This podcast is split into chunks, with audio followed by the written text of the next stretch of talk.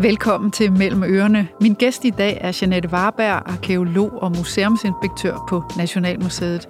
Og vi skal tale om hendes prisbelønnede bog, Viking, der på over 500 sider beskriver vores stolte, barske, vilde, dygtige forfædre, vikingerne, den tid, de levede i, og den indflydelse, de havde på deres samtid. Men også på vores tid og vores liv i dag, for som hun skriver på bogens bagside, Vikingerne plyndrede, handlede, erobrede og opdagede nyt land i hele den kendte verden. De udviklede et enormt netværk af handel og bosættelser langs floder og kyster, og de satte sig spor, der stadig er en del af vores fælles historiefortælling. Velkommen, Jeanette Warberg. Tak skal du have. Og vi skal også tale om deres indflydelse på vores liv i dag. Det kommer vi til. Men allerførst, vi er efterkommere af vikingerne, men lad os lige definere, hvem var vikingerne? Ja, vikingerne, det er jo sådan et begreb, som vi kender med dem under i dag, men i virkeligheden var det skandinaviske mænd og kvinder, som boede i primært Danmark, øh, Norge og Sverige, som øh, tog ud på skibene, og der blev de vikinger. Fordi når man tager afsted med sit skib, så bliver man søkriger, og det er det, man egentlig bedst mener dækker over det, det gamle ord viking. Og øh, hvad er sådan den mest udbredte fordom eller fejlagtige forestilling om dem, vi har i dag? Det er jo nok, at øh, de var sådan en hårde, plyndrende bander, der øh, var totalt uden for det politiske spil, der foregik i den tids Europa at de ikke anede, hvem der nærmest var konge i Frankeriget, eller kong, kendte kongerne i England. At de bare sådan lidt tilfældigt, og, og måske også lidt heldigt, fordi de var gode til at slås, kunne smadre sig igennem Europa, og så forsvandt det igen. Men i virkeligheden er det jo del af en stor magtpolitisk fortælling om, hvordan Europa blev, som det er i dag. Og det er også en fortælling om forskellige måder at se verden på. For store dele af Europa var blevet kristen, og en anden del var blevet øh, muslimsk, fordi islam i lige årene før havde vundet voldsomt frem, og hele den iberiske halvø, det vil sige Portugal og Spanien, var øh, for en stor del faktisk øh, muslimsk. Og så havde man nordboerne, som stadigvæk holdt fast i de gamle trosystemer, der har rødder helt tilbage til, til mange tusind års guddyrkelse. Ja, det er Odin og Thor. Det er Odin og Thor og alle de andre guder og ånder og mærkværdige væsener, jætter og sådan noget. Jætten surt er nok min yndlingsjætte sidehistorie. Øh. det kan være, at vi kan nå at vende tilbage til den. Ja. Og hvad, hvor er vi årstalsmæssigt? Fordi det er jo, når man taler om vikingetiden, mm. det er jo elastisk, men ja. cirka hvor i historien skal vi tilbage til? Altså, historikerne har ligesom øh, prøvet at, at indfange den her levende tid, som det i virkeligheden er, og sætte et søm ned igennem 793. Det var der, hvor vikingerne angreb en lille klosterø ud fra den øh, nordengelske kyst, der hedder Lindisfaren.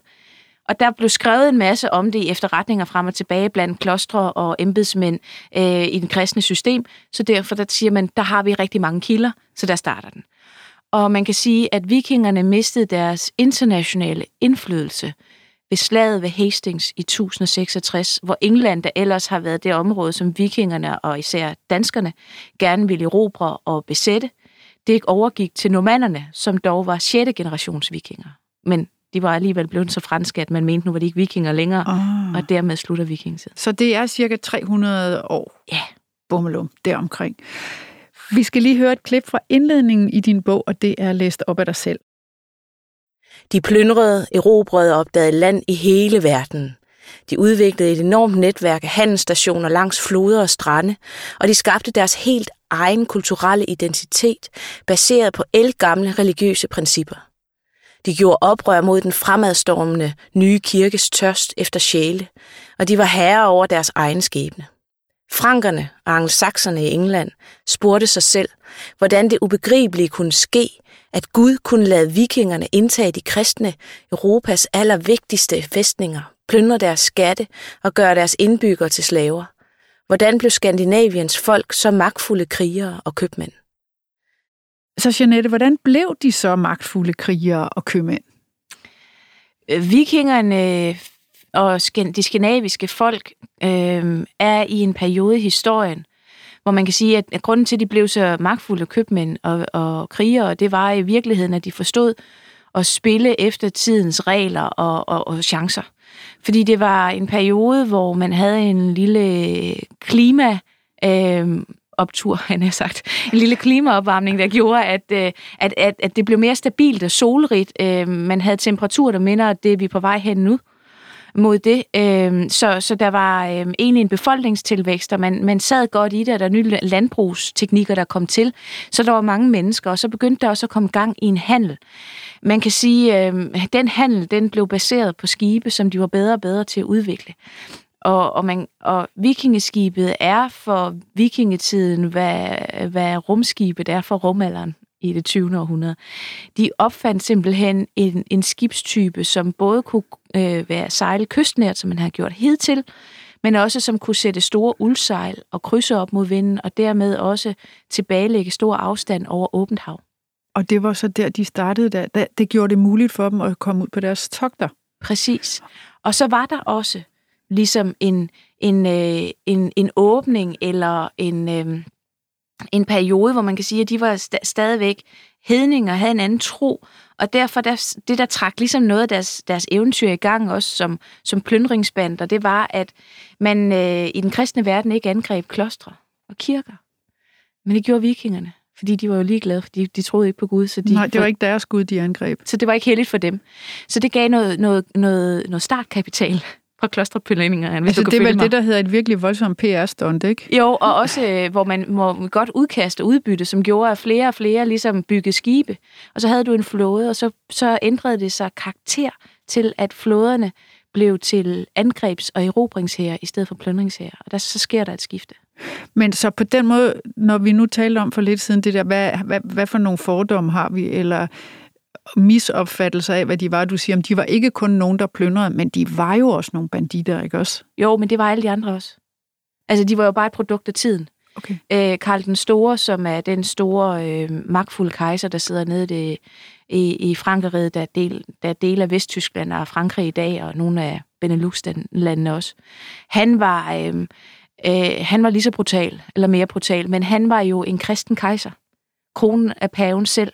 Det vil sige, at det han gjorde var godt. Han omvendte sjæle øh, og tog den fra mørket ind i lyset, og det var hans kamp. Okay. Det var at redde de sjæle, men han gjorde det på præcis samme måde som vikingerne, kan man sige. Øh, og hvor, hvor, hvor lang tid er vikingerne egentlig i stand til at holde, eller hvor lang tid er vikingerne i stand til at stå op imod den kristne tro? De kæmper jo, og de beholder Odin og Thor, men på et tidspunkt, så bliver de jo kristne. Hvor mange år? Går der, før det sker? Altså, der går i hvert fald 100 år, hvor man kan sige, at der er missionspræster i, øh, i landet, og de får lov til at bygge kirker i Hedeby og i Ribe. Men, men der er ikke nogen af, af de magtfulde mænd og kvinder, der tager kristendommen til sig. Det sker først, øh, som vi alle sammen ved fra vores børnelærdom, med Harald Blåtand, som jo sætter øh, den, den store runesten i Jelling hvor han skriver, at han gør danerne kristne. Og den mener man er blevet sat omkring 965-66 stykker. Okay. Men, indtil, og der, men der er det helt klart en politisk beslutning for at overleve i øh, det pres, der er fra, fra Europa, om at øh, hvis du både er på kant med den på det her tidspunkt tysk-romerske kejser, og du samtidig er hedning, så er alle på nakken af dig. Men hvis du er kristen, så er du ligesom med i folden, og så er der nogle andre diplomatiske spilleregler i forhold til, om paven vil støtte med soldater. Og sådan. Så Harald Blåtand er faktisk en god diplomat? Ja, det er helt klart en politisk øh, beslutning. Det er selvfølgelig et mirakel, hvor, øh, hvor øh, øh, øh præsten Pobo går med jernbyrd, altså vil sige, han går med en jernhandske, eller nogen viser også, at det er sådan en, en jernstang, der er glohed, der ligger på bålet og helt rødglødende, så går han med den og viser frem bagefter, at hans hånd ikke er skoldet. Men det er, som, det er bare en historie. Men det er en god historie. Ja, ja. Og har man faktisk ikke senere fundet ud af, at der er nemlig lige præcis et eller andet med, at huden udvikler sig meget sved, at, at der er sådan en naturvidenskabelig forklaring på, at man faktisk kan, kan gå med det der glående jern, uden at blive øh, brændt af det. Jo, altså der er jo nogle mythbusters, som godt kan lide at gå efter de der mirakler og sige, kunne de ske, eller kunne de ikke? Men jeg tror nu mere, at det er en, øh, en fabrikeret historie for ligesom at få de lidt øh, tungsindige med os, der ikke lige forstår det politiske spil. Så kan man altid hive et mirakel ind, og så er alle med. Alle elsker mirakler. Ja. du skriver også i din bog, at øh, Skandinavien, som vi kender det i dag, kunne være blevet tysk eller fransk, hvis ikke det var for vikingerne. Hvordan det? Jamen altså, her skal vi igen tilbage til øh, den store skurk i min bog, det er nemlig Karl den Store, som er den her hersker, som erobrer enormt meget af, af det europæiske land. Og han har en idé om, at det her store romerige, der var i antikken, det, det øh, smuldrede på et tidspunkt og blev mindre og mindre. Til sidst blev det til det byzantinske rige, der ligger over i Tyrkiet og Grækenland, det område. Men han ville genskabe i det, vi kalder Vesteuropa, et stort nyt kejserige. Øh, så det, det med, med kirken i hånden går han så ud og erobrer rigtig mange store områder.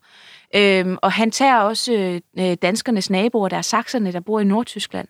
Og der, der fører han krig mod dem i 30 år i slutningen af 700-tallet. Og øhm, til sidst så overgiver sakserne sig efter, at han, han, han praktiserer det, man på moderne dansk vil kalde et folkemord. Det vil sige, at han slår 4.000 mænd og drenge ihjel.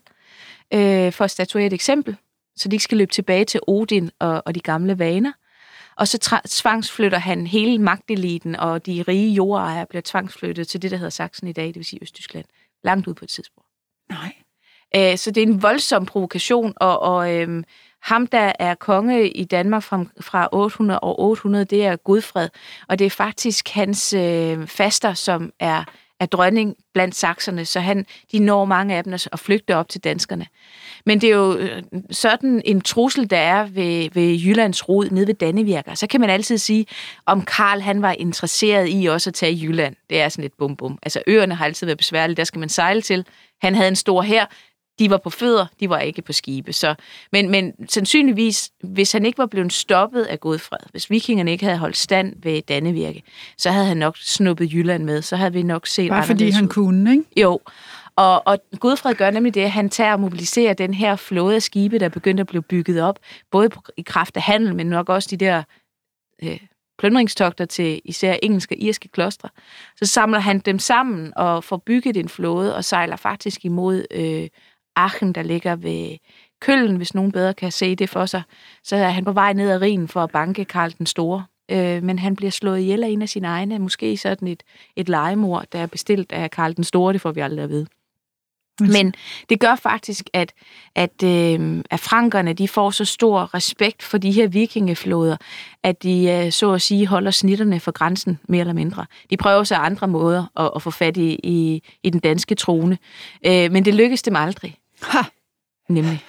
Men ellers så det er kunne vi... også sådan, du har det. Ha! Jo, og jeg tænker også, at vi kunne måske have ført den her samtale på fransk eller tysk, hvis det ikke havde været for, at vikingerne stod fast der og, og gjorde egentlig det, som Godfred han rent faktisk gør. Det er at tage øh, og indse, at han kan ikke kæmpe lige op med Karl den Stores enorme fod her på land. Men han har en taktisk fordel i forhold til, at de har udviklet de her fantastiske vikingeskibe og det bruger han aktivt og skræmmer livet af frankerne, og formår faktisk at banke dem tilbage gennem de næste 80 år, hvor, de, hvor vikingeskibene jo rammer de franske byer, som vi kender fra i dag, som Orléans og Paris og Bordeaux og alle dem, de bliver smadret gang på gang af vikingerne. Så i sidste ende kan man sige, at, øh, at de var jo selv udenom det, men bank det fik det. Ha. Ja. Jeg, jeg får det sådan helt, ha, det var alligevel sejt, ikke? Jo, og det er jo var lidt de, den, altså... altså... det er også lidt den fornemmelse, jeg fik, da jeg sad og skrev alle de her slag igennem. Altså jeg nåede til et kvalmepunkt på et tidspunkt i bogen, må nok alle indrømme. Jeg magtede ikke flere vikingeslag. Fordi de var der hele tiden. Ja. Der er simpelthen så mange slag at gå igennem. Øh, og det, jeg har slet ikke taget dem alle sammen med. Øh, men, men jeg begyndte at se egentlig, fordi jeg har jo været flasket op med, at fortællingen om, at vikingerne var de onde, altså det ligger lidt i det der, at de kom udefra, og de stakkels mennesker, og det var også synd for de mennesker, det gik ud fra, udover. Ja, for man, man tænkte, de kom jo, og de hervede, og de voldtog, og de plyndrede, ja. og de brændte ned, og de angreb klostre og har kirker. faktisk ikke en eneste kilde på, at de voldtog. Det er noget, okay. vores fantasi senere ligesom har taget for givet. Men altså, de har jo taget slaver, og slavepigerne må man jo gøre med, som man vil. Men det er noget andet, fordi når du er slave, så er du død ejendom på, på linje med kvæg. Så gælder det ikke. Okay. Næsten i sidebemærkning. Men, ja. men når, når jeg sidder og skriver det her, så har jeg faktisk haft den der fornemmelse af, at øh, der var faktisk en meget stor provokation fra en stor kejser, før det hele sådan rigtig gik i gang. Så de kæmpede bare på lige vilkår med, med, med hinanden. Det, man nok mere skal se det, det, den her tid, det er, som det generelt er en ekstrem voldsom og brutal tid. Ja, og det finder man jo ud af, når man læser din bog. Altså, det var jo hele tiden grænser, der flyttede sig, og slag, der blev kæmpet, og det bølgede frem og tilbage. Altså, der var så mange konfliktakser på det tidspunkt. At det er jo hele Europa, der ligesom bliver støbt i den form, vi så ender med at kende det i dag. Altså, Ja. det var, det var en voldsom og usikker tid, alle de der århundreder, tænker jeg faktisk. Jamen, det var det, og det var, det var, det var en øh, svær tid at være, være live i, tror jeg, medmindre man, man, man var heldig og også dygtig til at spille spilles regler, fordi vikingerne, de er jo ikke kun øh, krigere og, og, øh, og handlende, men de, de tog jo også chancen og, og brugte skibene aktivt til at finde nyt land. Altså hele den her historie om, at de tog ud på Nordatlanten og sejlede på de vilde bølger hele vejen til Island og kom til Grønland, der var mennesketomt på det her tidspunkt. Der var ikke et øje. Og så bosatte de sig der, og så prøvede de så Canada, men der var et øje, der var rigtig mange. Øjne. Ja, der var mange øjne.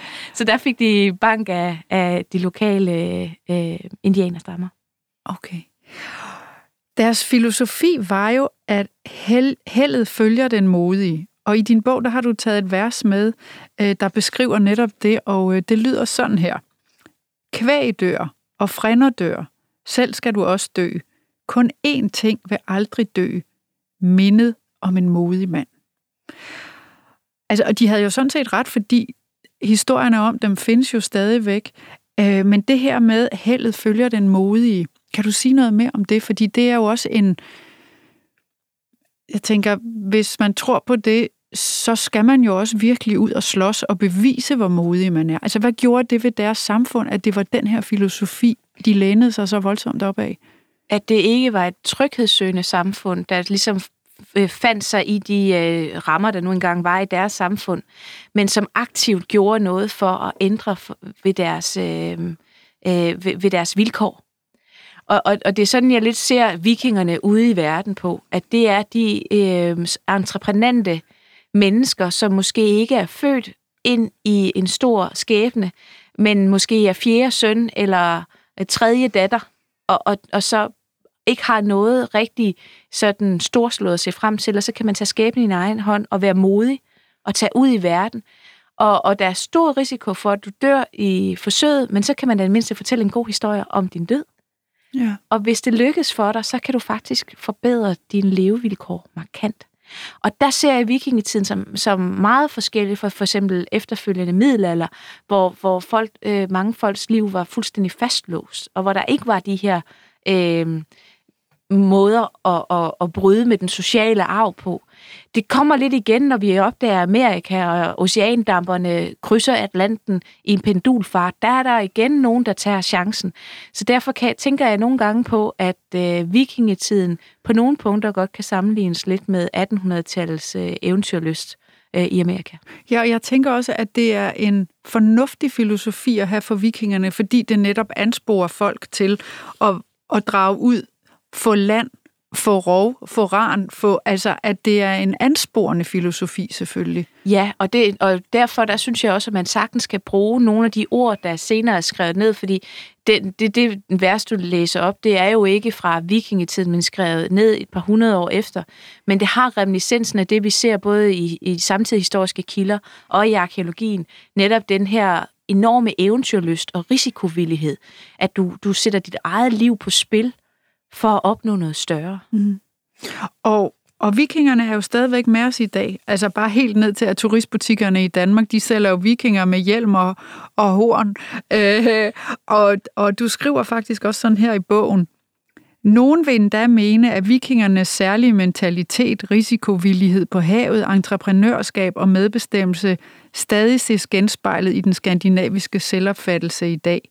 Så hvordan ser du vikingernes aftryk på os levende mennesker her anno 2020 i den her region af verden? Ja, den fandt du lige, var. Fordi den havde jeg nemlig, jeg havde puttet lidt med den, og det var sådan en, du ved, i manuskriptet, skal den med, eller skal den ikke med? Og jeg tænkte, der er garanteret en eller anden, der opdager den. Men det har der ikke været før dig, men, men det er rigtigt. Jeg, jeg overvejer det lidt, fordi hvor meget kan min bog være med til at anspore, at man forstærker den selvopfattelse, man har i Skandinavien. Men jeg tog den med alligevel, fordi jeg, jeg synes, jeg kan se, at der er nogle strenge tilbage til vikingetiden. Og det, jeg tror også, det er derfor, at vi i hvert fald i et moderne samfund så godt kan spejle os i vikingetiden. Fordi der er altså nogle ting, som løber igennem med Norden. For eksempel det her med, at vi diskuterer meget, før vi tager beslutninger. Det kan man også se i nogle af kilderne med vikinger. Det gør de også selv. Altså, de tager ud i sådan et fællesskab. Der er selvfølgelig den, der har ejer skibet, bestemmer, men han lytter alligevel til mændene. Mm. Øhm, og det her med, at øh, vi, er, vi har ikke de her enorme store landområder, som man har nede på det europæiske kontinent, men så kan vi noget andet. Vi kan flytte os, vi kan rejse, vi kan sejle, vi kan kontrollere havet. Og øh, der, hvis man ikke kan sidde som stor, store landejer, så er der andre muligheder. Så der er sådan et eller andet øh, entreprenørskab over det, og også en selvbevidsthed, som står i kontrast med, med andre dele af Europa, netop fordi at vi blev ved med at være selvstændige, tror jeg. Men tænker du, at vi for eksempel, at danskere er et rejsende folk i dag, altså, øh, og at det har noget at gøre med den gang også, at vi stod til havs og var nysgerrige på verden? Eller? Ja, altså jeg tror det her med, at vi er en søfartsnation, og altid har været det, i virkeligheden helt tilbage fra bronzealderen, hvis man kigger på, på det for 3.500 år siden, der begyndte de første skibsbilleder at, bygge, øh, og, at dukke op. Det er den mest afbildede genstand overhovedet, vi har, eller ting fra bronzealderen, det er skibet. Og det følger op, og så i vikingetiden, så eksploderer det igen. Så, så det her med, at vi er en søfartsnation, og selvom vi er et øh, rige af en halvø og øer, så har vi alligevel haft havet og boldre os på. Og så tænker jeg også på, om vikingetiden måske har også indflydelse på den måde, danske kvinder føder på. Jeg læste for år tilbage en super interessant øh, artikel, der øh, havde den øh, påstand, at grunden til, at man i Danmark synes, man skal føde i smerte, og det er lidt forkert, hvis man får alt for meget bedøvelse og planlagte kejsersnit. Nej, nej, nej. Man skal føde rigtigt som vikingekvinderne. Det var det, det handlede om. At hvor man jo for eksempel i Frankrig, øh, der bestiller du tid til kejsersnit, det er planlagt, du bliver dopet, ingen smerte, ingen ballade. Og da jeg læste den, så tænkte jeg, gud, hvor sindssygt, hvis det faktisk er vores oplevelse af, at vi skal føde som vikingekvinder der ligger til grund for det, meget af det, der foregår på fødeafdelingerne. Det var i hvert fald det, øh, den artikel øh, havde researchet sig frem til. Jeg ved ikke, hvad, hvad tænker du om det? Kan der være noget der? Altså, der kan nok være en idé om, at man skal, man skal kunne tåle meget, og man har en vis sejhed, at det hænger sammen med øh, kuldegraderne herop på en eller anden måde. Øh, men så tror jeg også, at øh, det har en, en, noget at gøre med, hvordan at... Øh, Sundhedsstyrelsens anbefalinger er i Danmark, fordi jeg har en oplevelse af, at øh, smertestillende antibiotika er noget, man øh, holder meget nede i øh, skrivebordskufferne i Danmark i forhold til andre lande. Øh, og, det hænger, og kan det faktisk være? Jamen, det kan det måske godt. Altså, man tænker, det, vi er seje folk. Ja, jeg, og, jeg ved, og så kan vi klare det bedre selv, ikke? Så kan man så sige, at det, det er måske meget godt at holde igen med med antibiotika og andet, ikke? fordi man ved aldrig i disse coronatider, hvad der kan komme ellers væltende, som hvis uh, tuberkulose eller noget andet godt ikke kan slås ned med antibiotika, så er vi godt nok på den. Men nu vil jeg teste dig på det, jeg citerede dig for før, med, med at vi stadigvæk kan se genspejlet i vores selvopfattelse. Tror du så også, at det der lidt genstridige forhold, Danmark har haft til EU, kan jeg, kan jeg simpelthen prøve den på dig og sige, tror du også, det handler om, at vi i, så os selv, som du sagde, vi blev forblev selvstændige. De skal ikke komme her med alt deres, vi slår fra os. Altså, vil du turde lave en parallel fra Danmarks forhold til EU baglæns til vikingerne? Jeanette Barberg. Nej, ikke kun vikingerne.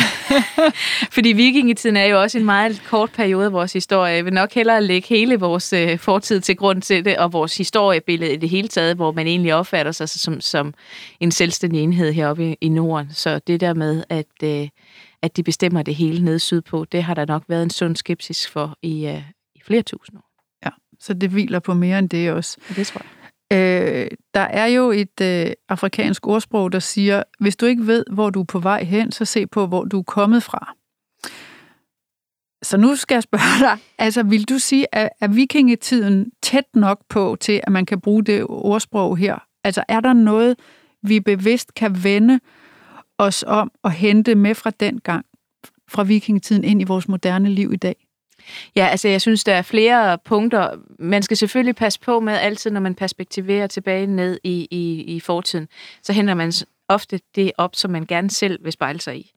Øh, så derfor henter jeg selvfølgelig de stærke kvinder frem, det er klart. Ja. Ja, men, men der er et eller andet om, at, øh, at kvinderne i, i Norden havde ret til at agere i offentlig rum. Det vil sige, at du havde vølver og kvinder, som foretog rituelle handlinger, og som kunne tale i det offentlige rum.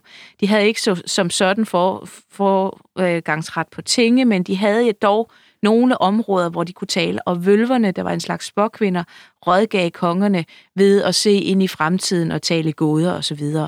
Men det gav en kvinde en, en særlig magtposition som de ikke havde i de kristne lande, for de havde overtaget antikens tradition for, at kvinder ikke må tale i det offentlige rum.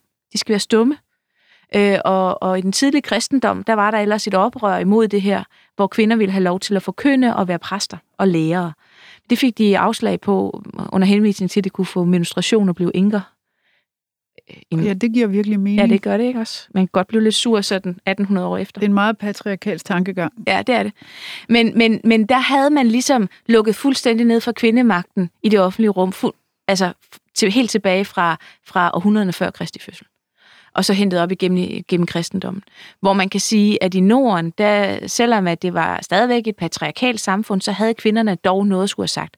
Kvinder kunne lade sig skille.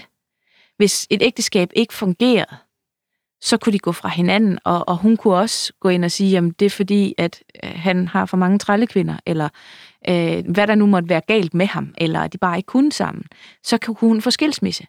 Og, og kvinder kunne faktisk også arve. De stod ikke først for, men de kunne arve, for det var vigtigt at have øh, øh, ejendommen i slægtens linje, lige meget om det var mand eller kvinde, end hvis det nu gik til en, til en helt anden fætter. Det kunne man slet ikke klare. Nej.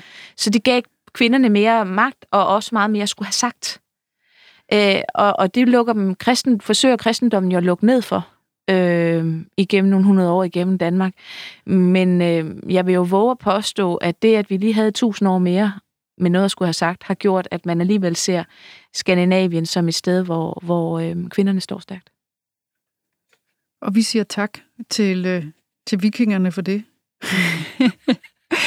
Du skriver også i din bog, at uh, siden 1800-tallet, så er vikingernes popularitet bare vokset og vokset. Der er kommet utallige bøger om den. Der er kommet serien Vikings, der kører på HBO. Der er Aseguden Thor er hovedperson i superhelte universet i amerikanske øh, film. Øhm, masser af tegneserier. Det er blot et par eksempel. Øh, så du er sådan set langt fra alene med den her fascination af vikingerne. Hvad synes du er det vildeste ved dem? Det er nok, at de øh, som, som mm, sådan et nordisk folk, der egentlig ikke har de store ressourcer. Altså, de har ikke store sølvminer, de har ikke øh, kæmpe store befolkningsmængder, som man har længere nede i Europa. Øh, at de alligevel formår at, at, at sætte så udsletteligt aftryk på verdenshistorien, som de gør. Altså, det er jo noget af det, vi er allermest kendt på ude i verden den dag i dag, det er vikinger. Og det er selvfølgelig en kombination af, der i 1800-tallet, man fandt på at kalde dem vikinger. Det er et godt trademark. altså, i bronzealderen er der også rigtig mange spændende ting, men der kalder man dem for bronzealderfolket. Og det, det klinger bare ikke på samme måde. Nej. øhm, så, så jeg tror også et godt navn, og så de, de store fortællinger, der er. Og så kan man altid godt lide at holde med dem, der på papiret har de dårligste odds. Altså dem, som virkelig ikke kan, øh, burde kunne kæmpe op mod de store, rent faktisk lykkes med det ved at bruge en anden øh, taktik. Og det gør vikingerne jo i virkeligheden. Så det der med, at de er sådan underdogs, det er også fedt. Underdogs, der vandt historien. Ja, eller i hvert fald sørget for, at vi taler dansk i dag. Ikke? Og det er vi glade for. Jeanette, det, det, det, det er jo simpelthen så spændende. Og du bringer det jo til live i din bog, og du har også fået bravende anmeldelser, og det er blevet kaldt et storværk, og du har været nomineret til flere priser, og i januar der vandt du Weekendavisens øh, litteraturpris. Og tillykke med det. Tak. Og det er 547 sider, det er 400, nej, 734 noter, det er otte store og meget tætskrevne siders litteraturhenvisning. Jeg kan godt forstå, at du sukker. Ja.